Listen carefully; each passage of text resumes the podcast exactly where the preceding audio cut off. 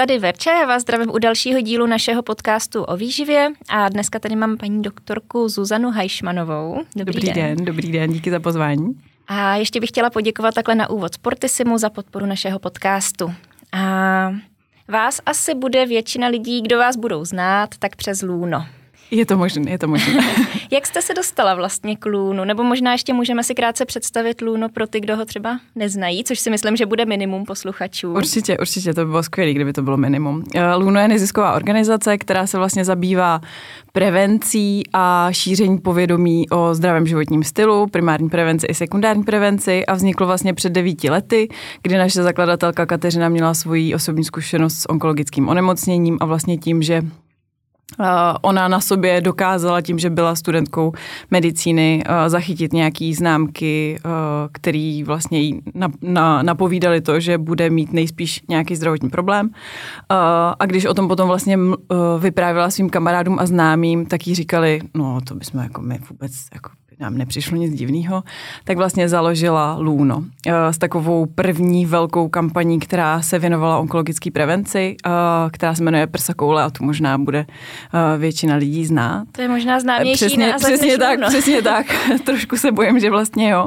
A vlastně začala, začala objíždět republiku z workshopy, kdy my vlastně školíme, ať už firmy nebo školy, ať už v té onkologické prevenci s kampaní prsa koule, tak třeba eh, s kardiovaskulární prevencí, žiješ srdcem a tak dále a tak dále. Těch témat je samozřejmě eh, poměrně široké množství a trošku se i rozrůstáme. Eh, a pak jakoby takovou druhou částí uh, té naší práce, tak je, uh, tak je samozřejmě, máme taky podcast, stejně jako vy, máme YouTubeový kanál, uh, máme web s blogem a šíříme samozřejmě informace i skrz naše sociální sítě. Já myslím, že v tomhle jsme si celkem podobní, jako Určitě, jako Nehladu a Luno, že vlastně máme tady ty platformy celkem jako no, jak říkám, podobný.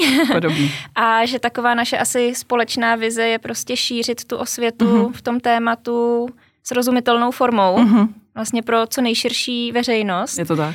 Což mě kolikrát přijde jako to zásadní, že ty informace tady třeba jsou, mm-hmm. ale ve chvíli, kdy jim lidi nerozumí, nebo to není jako servírovaný tou jednoduchou formou, třeba skrz ty sociální sítě, tak je těžký se k ním dostat. Je to těžký, přesně tak. No a čemu se vy věnujete v Lůnu konkrétně? Nebo jak jste se k tomu vlastně dostala? Byla tam asi nějaká cesta postupná, jasně, že jo? jasně. Já vlastně, když jsem dodělala medicínu, tak jsem, protože jsem vůbec netušila, co bych chtěla dělat, tak jsem nastoupila v Plzni na internu a jako zaměstnavatel měsíce jsem první měsíc uh, v práci otěhotněla se svojí dcerou. Takže jsem uh, po pěti letech vlastně na mateřský a poměrně velkých peripetích během covidu si říkala, co teda vlastně budu dělat. Na tu internu to úplně s dvouma malýma dětma není. Mm-hmm. Uh, takže jsem si vlastně, pozorovala jsem Luno samozřejmě už nějakou del, delší dobu a jednou jsem jim napsala uh, na sociálních sítích, jestli vlastně berou i uh, lékaře mezi sebe. Takže po nějakých uh, poměrně jakoby dlouhý době uh, jsme, uh, jsme si vlastně na to kývli a já jsem nastoupila vlastně jako lékař absolvent. Jo. Na té interně to nebylo úplně nějaký dlouhý.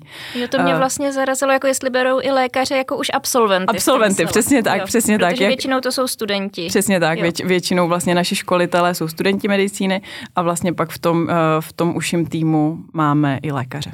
Přesně mm-hmm. tak.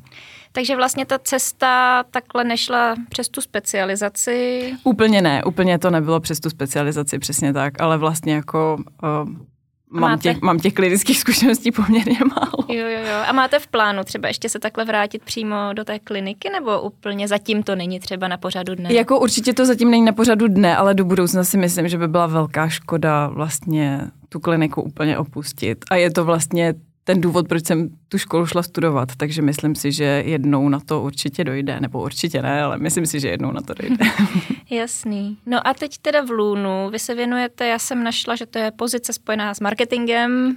Vlastně částečně, jo. Ta moje pozice je vlastně garant odborného obsahu, nebo já peču o to, aby ten odborný obsah byl přesně uh, zkrát uh, jakoby stran uh, evidence, to znamená, aby byl odborně správně a zároveň, jak jste tady říkala o tom vlastně jazyku toho lajka, to znamená, aby to bylo jak odborně správně, tak ale dostatečně zajímavé pro toho našeho koncového posluchače, sledujícího kohokoliv. Takže, Takže o to já peču a děláme to vlastně tak, že máme spoustu garantů, který garantují ten náš odborný obsah a my samozřejmě z toho, uh, z té konverzace mezi námi a tím odborníkem se snažíme nějak jako vycizelovat ten dobrý obsah na ty sociální sítě nebo třeba do podcastu mm-hmm. případně. Takže třeba když se tvoří příspěvek, tak mm-hmm. dejme tomu, že student medicíny napíše příspěvek na nějaké téma, mm-hmm. vy to mhm. zkontrolujete, je to taky, takhle se to taky dá říct vlastně. Jasně. Jo, jo, my tohle taky děláme u nás vlastně, že, že v celém našem týmu takhle mm-hmm. připravujeme ty příspěvky a my s Andreou vlastně všechny, Jasně. všechny kontrolujeme a zjistili jsme, že to je opravdu jako super, když se mm-hmm. na mhm. ten příspěvek podívá víc lidí. I jako na můj příspěvek, když mm-hmm. se mhm. podívá Andrea nebo takhle, tak občas najdeme já si uh... úplně s tím souhlasím, protože přesně vlastně to se nám teďko taky děje, že já mám jako malinko třeba jiný pohled, nebo mám pocit, že Uh, to, co píšu, vlastně ty lidi neví a pak si na to sedneme ve dvou, ve třech a řekneme, no ale ty tohle přece už jsme jim prostě třikrát říkali, tak není potřeba, pojďme prostě se na to podívat třeba z jiného úhlu a tak. Takže já s tím absolutně souhlasím a myslím si, že je skvělý, že to vidí prostě víc lidí, kteří mají i ten vědecký background. Mm, a třeba i různý ten jazyk té komunikace. Přesně, přesně tak, přesně tak. Jasně. No a je něco, co třeba vnímáte, že je potřeba pořád opakovat lidem, co vlastně Protože v té výživě toho je milion. Jako uh-huh. Tam jedno téma můžeme vzít třeba sacharidy uh-huh. a o tom by se dalo prostě měsíce dělat příspěvky. jasně, Já bych měla pocit, že furt říkáme to samý, ale myslím si, že každý z nich by mohl oslovit někoho jiného a tak. Já si myslím, že je to takhle vlastně s tou prevencí úplně stejně. Že uh-huh. každý, každý rok se vlastně trošku sezóně opakují témata, Jaro je to typicky prevence melanomu a uh, ochrana kůže před sluncem. Podzim je dedikovaný trošku prsům. Teď vlastně uh, jsme dokončili takový malý projekt uh, Růžový říjen, který je vlastně taky každý rok. A snažíme se, přesně jak jste říkala, vlastně jako malinko se na to možná podívat z jiného úhlu, podívat se třeba, co se za ten rok změnilo, přijít s nějakým novým číslem. Ty čísla mi přijde, že poměrně jako hodně přivedou pozornost k tomu tématu. Jo, když řekneme, že 8 tisíc žen každý rok onemocní rakovinou prsu a z nich ABCDE e, zemře, nebo je, tak mně přijde, že vlastně už to číslo jakoby malinko přitáhne třeba tu pozornost, jo? nebo se na to zkusíme podívat z hlediska třeba nějakého mýtu, nebo detabuizujeme třeba témata a tak dále. Je pravda, že já jsem zaregistrovala, to jsem byla ráda, že jste, že jste sdíleli uh, ohledně té rakoviny kůže ve chvíli, kdy tady jistý pán zazdílel, že chodí na slunce bez ochrany kůže a tak. že zvyká svou kůži na sluneční záření, mm. tak okamžitě se u vás objevil příspěvek vysvětlující, tak to musím říct, že jsem hodně ocenila. Jo, to je skvělý, to děkujeme. no ale to asi není takový typický mýtus, že jo? Uh, Úplně typický mýtus si myslím, že to není těch uh, mýtů je vlastně od očkování přes různé jako vyšetřovací metody. Teďko jsme uh, hodně vlastně vysvětlovali mýtus vlastně já upřímně jako vlastně nikdy nevím, kde se ty mýty jako berou, jo, ale často prostě přijdou v takovém klastru uh, mýty a teďko vlastně s tím, uh, s tou prevencí rakoviny prsu se hodně, hodně se nás lidi ptali na to, uh, že vlastně nechtějí chodit na mamografický screening, protože mamograf přece uh, zvyšuje riziko vzniku rakoviny prsu. Tak jsme jim třeba na takovém úplně uh, základním a klasickým příkladu, uh, kdy vlastně uh, mamografický screening tady běží asi 20 let, let a za tu dobu se snížila úmrtnost na uh, rakovinu prsu o 30%. Tak jsme jim vlastně jakoby na tomhle tom příkladu chtěli ukázat, že to vlastně nemůže být pravda, protože kdyby to byla pravda, tak to procento by se nesnižovalo, naopak by se zvyšovalo.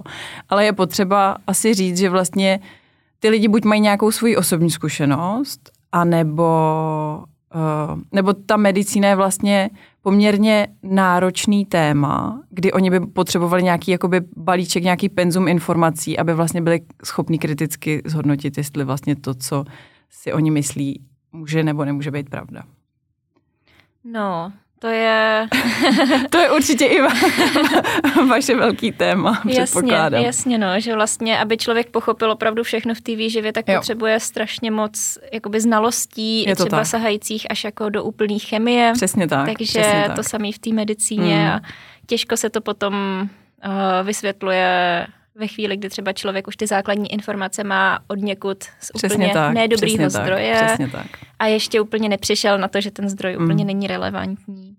Takže pracujete vlastně hodně teda s těmi evidence-based informacemi. Samozřejmě, určitě. Jasně. No a mm, ohledně toho očkování, my jsme mm-hmm. se tady před uh, natáčením jenom tak lehce bavili o tom, že vlastně to očkování jako je kontroverzní téma, mm-hmm. ale že třeba když vy o něm něco sdílíte, tak to nemá takový dosah jako třeba jiný typ příspěvků, mm-hmm. ale zároveň se o tom očkování hodně diskutuje na různých třeba mama profilech, mm-hmm. nebo mm-hmm. když se někde třeba zazdílí, když žena zazdílí, že očkuje a nebo neočkuje své děti, tak se tam rozběhne ta diskuze, tak uh, je to taky, taky něco, co třeba čtete, nebo spíš vlastně to berete tak, jako že uh, že si to ani už nečtete, jenom prostě připravíte ten mhm, příspěvek, mm-hmm. abyste šířili nějak tu osvětu. Já si myslím, že je hodně důležitý vlastně vědět, o čem se v té komunitě mluví, protože potom my můžeme reagovat uh, těma informacemi, které vlastně jakoby vracíme zpátky. Očkování bylo takový první velký téma, který uh, jsem v Luno zažila a bylo to vlastně jako pro mě překvapivě náročný. Ono uh, samozřejmě o očkování toho se během studia člověk dozví hodně, pak samozřejmě ví, uh, pokud očkuje, neočkuje svoje děti, takže samozřejmě má jakoby nějaký penzum informací, ale potom přijde před vlastně jakoby, je vlastně konfrontovaný tím, tím sledujícím a je potřeba si u, ujasnit ty svoje informace v hlavě, ale zároveň přemýšlet hodně o tom opravdu, jakým ty informace podá.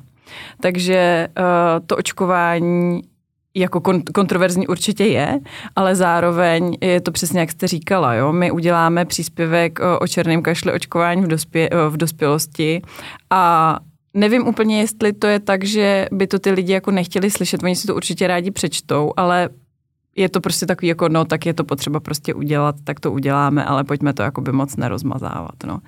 A uh, přijde mi trošku, že už tolik asi jako nemusíme opakovat ty povinné očkování. Mm-hmm. To mi přijde, že vlastně lidi to tak nějak jako buď to ví, anebo už, už jakoby se to nějak dostalo do povědomí, ale hodně jako pořád řešíme ty, uh, ty uh, nepovinný, takže klíšťová encefalitída, klasicky chřipka a vlastně očkování proti HPV, to je taky taková velká věc. A to je třeba zrovna příklad, kdy poměrně jako rapidně klesá proočkovanost uh, u, u, u proti uh, HPV, což je pro mě třeba jako velmi překvapivý, jo? že to je, to je věc, kterou vlastně i ten systém těm uh, rodičům s těma vlastně jako dospívajícíma dětma, protože proti HPV se teď vlastně očkuje mezi 13. a 14. rokem, od uh, eh, 2024 to bude už od 11, mezi 11. a 15. rokem.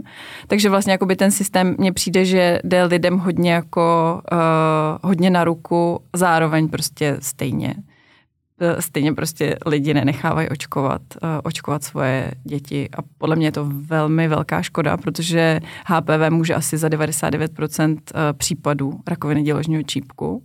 My jsme teď dělali takový příspěvek, kdy jsme vlastně jako srovnávali očkování proti HPV v České republice a v Austrálii, kde oni mají poměrně jako bohatý nebo poměrně dobře propracovaný plán toho, jak vlastně snížit incidenci rakoviny děložního hrdla. A poměrně dobře se jim to daří, ale jejich prostě čísla pro očkovanosti dětí 13-14 let je 80% a u nás je to prostě 55 nebo 60 60%. To jo, jsem takže čekala ještě méně teda. Je to, ono je to hodně rozdělený vlastně o holky kluci. Holky bývají kolem těch 60% pro, pro očkovan, ale ty kluci prostě třeba 35-40%, jo, vlastně.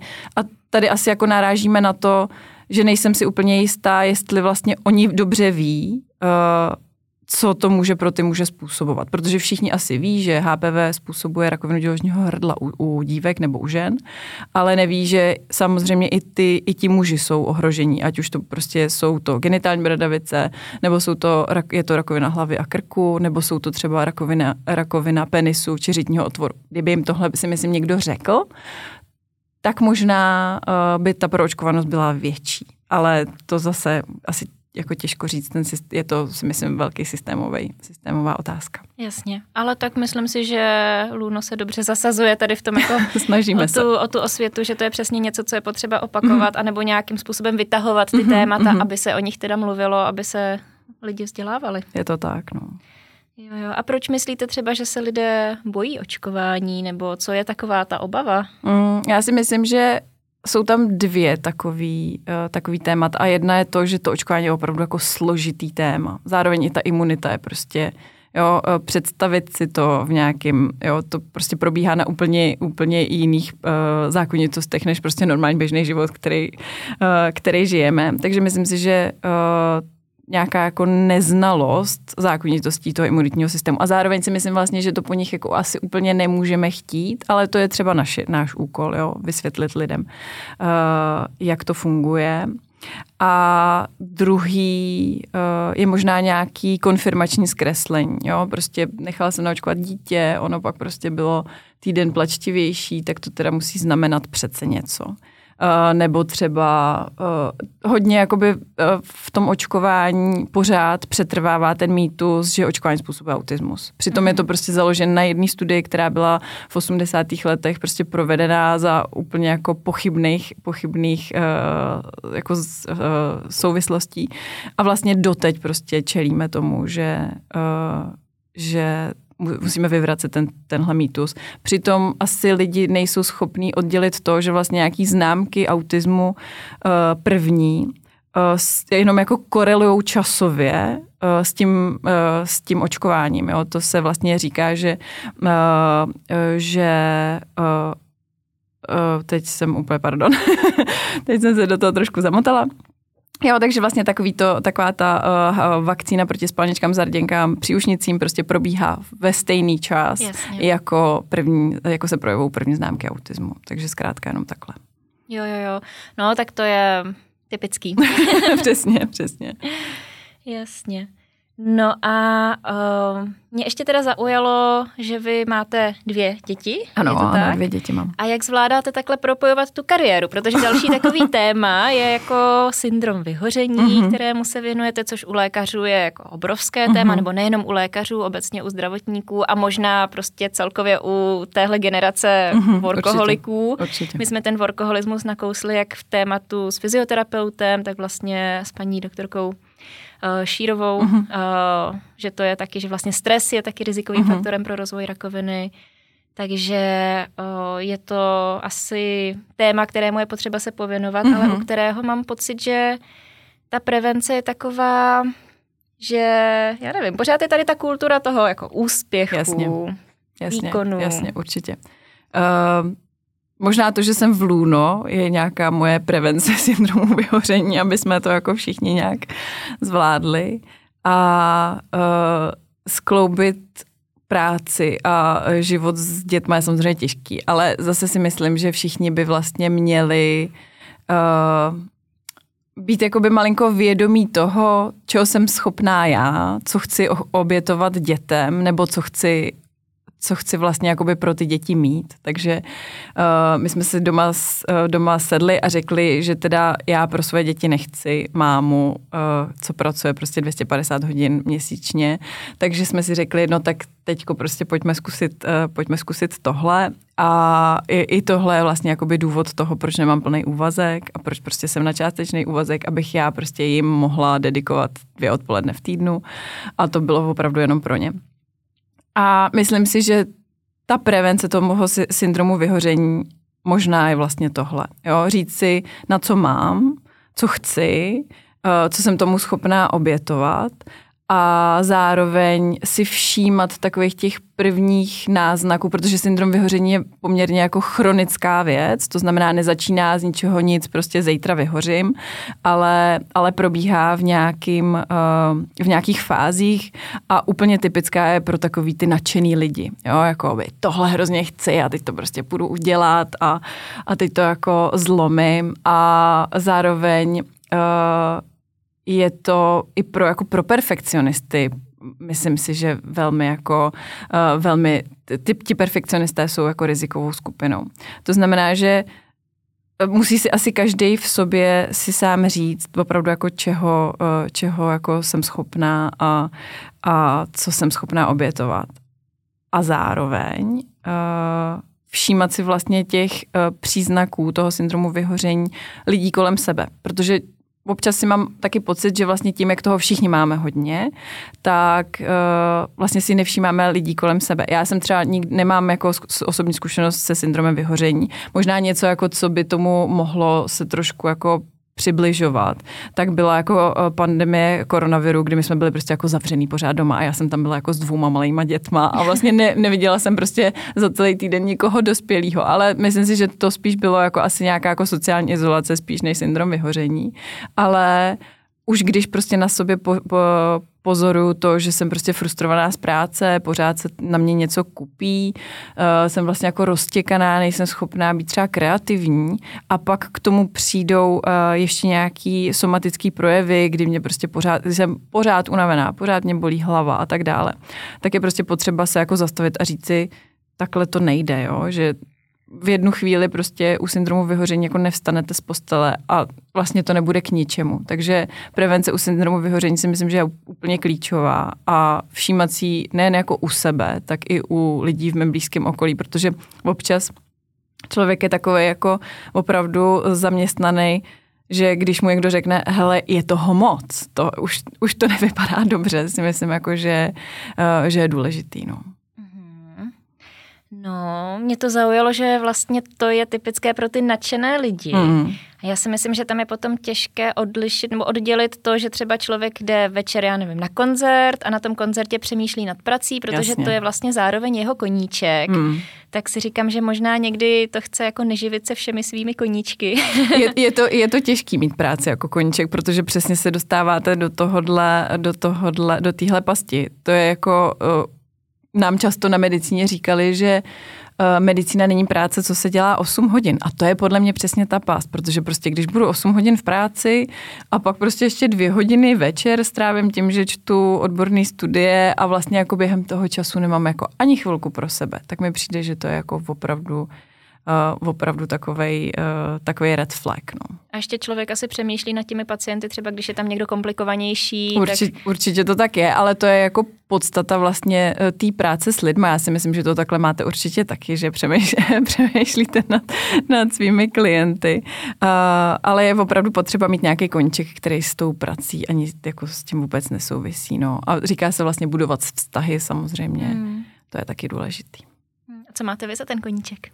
No, uh, děti. Já, děti samozřejmě. Uh, můj koníček jsou knihy. Uh, my máme, my máme v Plzni, uh, moje kamarádka založila knižní klub a to je takový hezký, že vlastně každý měsíc my si vybereme nějakou knihu uh, a víme vlastně, že za ten měsíc ji všichni přečteme, pak se sejdeme o ní a uh, bavíme se o ní, tak to je takový můj velký koníček. Četba. Jo, jo, to už jsem slyšela, takovýhle, takovýhle kluby, to se mi líbí. To je skvělý, to je, můžu určitě doporučit. a já jsem se ještě na webu Luna dočetla, že vlastně se nějakým způsobem zajímáte o biohacking, mm-hmm. tak jsem si říkala, že to je taky tak takové téma, které tu můžeme dneska probrat. Mm-hmm.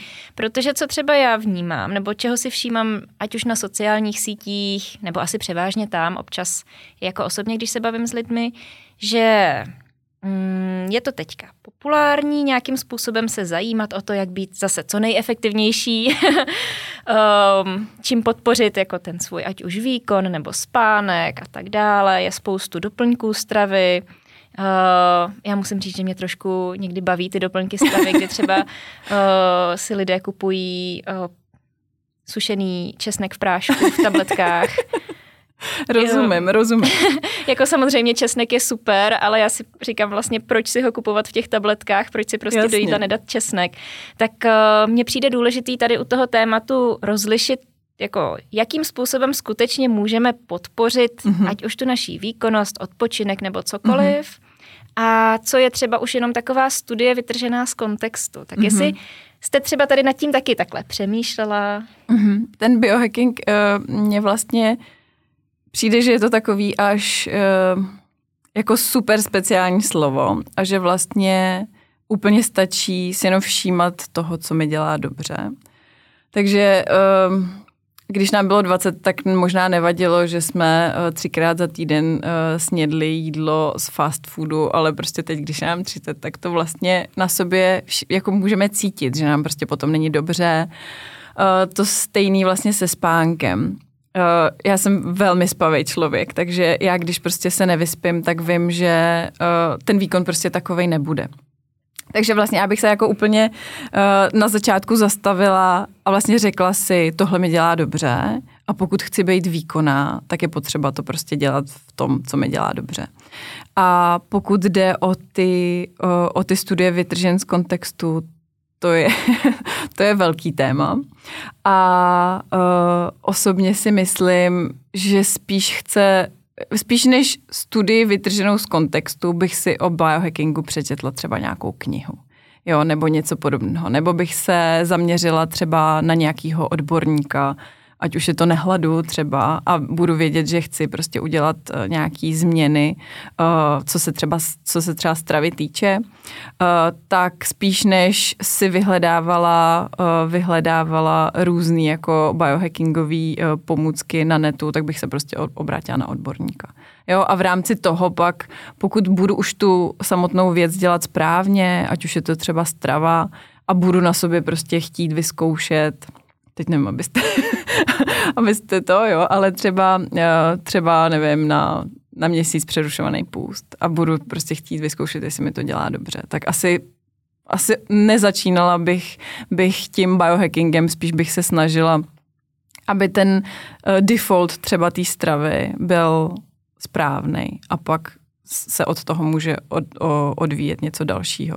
To znamená, pokud jde třeba o ten spánek, tak pokud nespím 8 hodin, nebo nespím, nebo spím třeba pět, tak asi nemá smysl si před spaním pouštět na sebe červené světlo. Respektive takhle, eh, pokud by mělo eh, dojít jako k úpravě toho spánkového režimu, tak jo, ale pokud prostě vím, že budu spát každý den pět hodin, tak je vlastně asi jedno, jestli, jestli se budu uh, večer koukat s červeným nebo s modrým světlem, ale je opravdu potřeba nastavit úplně defaultní pravidla uh, toho zdravého životního stylu. Určitě s tím souhlasím, že prostě začít od základů Přesně a nedělat tak. takový ty jako Výkřiky do tmy. Výkřiky do tmy, no, to je hezky řečený. jo, jo. že vlastně v té výživě mně se třeba líbí, že o, když jdu na trek, tak díky hmm. těm znalostem z výživy jako vím, co si sebou vzít jasně, za jídlo, jasně. abych to co nejlíp zvládla, abych prostě měla dostatek energie, aby ta energie byla z dobře stravitelných o, potravin, hmm. aby se mi nestalo, že mi bude někde těžko. Hmm a zároveň, aby to jídlo bylo třeba trvanlivý nebo tak. Takže v tomhle tom vnímám třeba velký benefit toho, nebo ve stresu taky. Spoustu lidí ve stresu třeba nejí, mm-hmm protože necítí tolik hlad, což je logický. Jasně. Jako nutriční terapeut vím, že musím jíst, že prostě bez toho to nejde, že když bych nejedla, tak to bude jenom horší, takže třeba si připravím něco, co je dobře stravitelný, nebo co mám ráda, že třeba uh-huh. doporučuji takhle lidem potom vařit si ty svý oblíbený potraviny nebo oblíbený jídla, že klidně ať je na oběd eh, prostě palačinka s džemem a tvarohem, ale je to do určitý míry vyvážený jídlo, který ten, čl- který ten člověk mhm. zvládne uh-huh. sníst, i když je ve stresu, stažený žaludek, takže to nějakým způsobem splní účel. No a potom právě se setkávám s tím, že někdo si najde, ať už je to, že ketogenní dieta třeba um, mění metabolismus v mozku a kopíruje to hladovění Jasně. a tělo pak využívá tuky a vlastně začne se stravovat keto a jenom ta informace, že tělo využívá tuky, mu stačí k tomu, aby usoudil, že to je třeba vhodná dieta na hubnutí nebo že tím jako hekne ten mozek. Jasně. A to je právě to, jak bych na to vůbec nechodila. A něco, s čím mám trošku jako problém v té rozumím, úplně kultuře rozumím. biohackingu. úplně rozumím. No a ty přerušované půsty, to je taky takový zajímavý fenomén. Asi se s tím setkáváte. Moc ne, jako ne? podivu spíš jakoby o, osobně, tím vlastně, jak jsem starší, tak mám takový to ráno, kdy vlastně vůbec nemám hlad, mm. ale zase vím, že pro mě jako dvě jídla denně v nějakém malém okně prostě vůbec jako nefungujou, že pro mě to, pro mě by to bylo málo a měla bych večer hlad, ale jako zase snažím se uh, snažím se jako jíst ve chvíli, kdy mám hlad samozřejmě, mm. ale vím, že to je prostě třeba potom potřeba dohnat někde Jasně. jinde, ale... Ono jako dvě jídla denně nevyhovují skoro nikomu.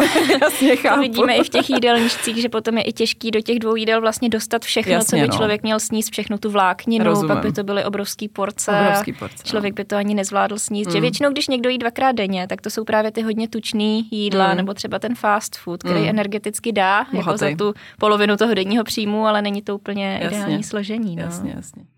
Jo, jo, jo. Tak jako tam určitě ta pestrá strava, stejně jako třeba když se dočteme právě o nějakých uh, zázračných účincích nějaké mm-hmm. jedné konkrétní potraviny, tak uh, vždycky si říkám, jo, to je fajn, tak je jsme pestře. Přesně jsme tak. všechno. A tak ono vlastně jako zázračný účinek nemá vlastně skoro nic, že jo? Všechno je potřeba prostě pestrý. Přesně. Teďko, teďko třeba hodně mluvíme i o tom, že i sport nebo pohyb by měl být jako velmi pestrý, že vlastně jsou, je to na nějakých pilířích, kdy bychom měli dělat nějaký kardio, nějaký silový trénink a jako nevyhýbat se jednomu tomu uh, jednomu tomu pohybu na úkor toho druhého. Takže to si myslím vlastně, že funguje úplně u všeho. Jo, jo, jo, já to hodně vnímám třeba i u sebe, že vlastně hmm. tančím argentinský tango, což je takový hodně jako specifický pohyb a vnímám, že prostě je to mnohem lepší, když u toho ještě posiluju. Jasně, rozumím. Jenže pak člověk jako zase řeší, jako čemu teda věnovat ten čas, aby furt jenom nesportoval. jasně, jasně, jasně. Jo, jo, jo. No a ještě mě zajímá jedna taková věc, jedno takový téma. A tím, že vlastně už jste se stala matkou, tak jste řešila výživu dětí. Mm-hmm.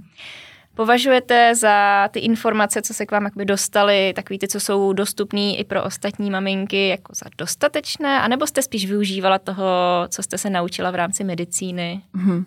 Já se obávám, že uh, v rámci medicíny jsme se toho jako naučili opravdu hrozně málo. Jo? Že uh, ta primární prevence uh, a s ní i výživa je vlastně tak okrajový téma, který se do těch, který se prostě do té výuky jako vůbec nemá šanci vlézt.